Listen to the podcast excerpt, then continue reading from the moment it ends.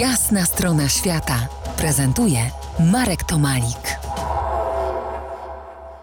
Dziś spotkanie z książką Podróż do źródeł czasu kubańskiego pisarza Alejo Carpentiera. Książka ma 70 lat, ale nie ugrzęzła w swoim czasie powstania.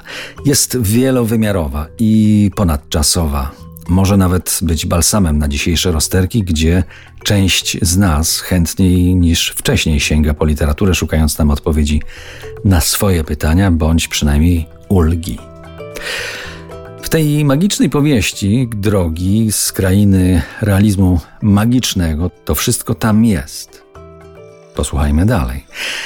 Alejo Carpentier mówi słowami bohatera książki, który podróżuje nie tylko po wciąż dziewiczej dżungli w Wenezueli, ale i wewnątrz własnego ja.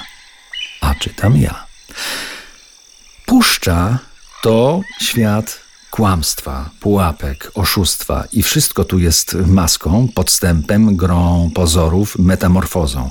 Świat jaszczurki ogórka, kasztana jeża, chryzalidy stonogi, larwy z ciałem marchewki, ryby torpedy rzucającej pociski w głębi lepkiego mułu.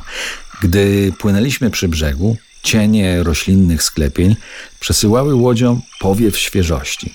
Wystarczyło zatrzymać się na parę sekund, by to uczucie ulgi ustąpiło miejsca nieznośnemu swędzeniu, jakby nagle oblazło nas robactwo.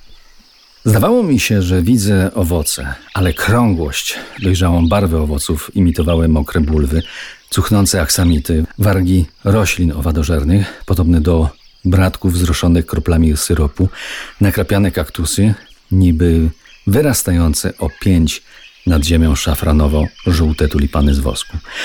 A gdy ukazywała się orchidea gdzieś wysoko nad, ponad bambusami, ponad gąszczem joposów, zdawała się tak niedosiężna, jak szarotka alpejska rosnąca na brzegu najgłębszej przepaści.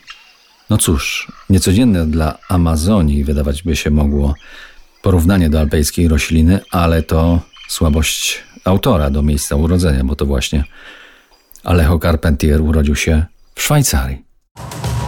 To jest jasna strona świata w RMS Classic.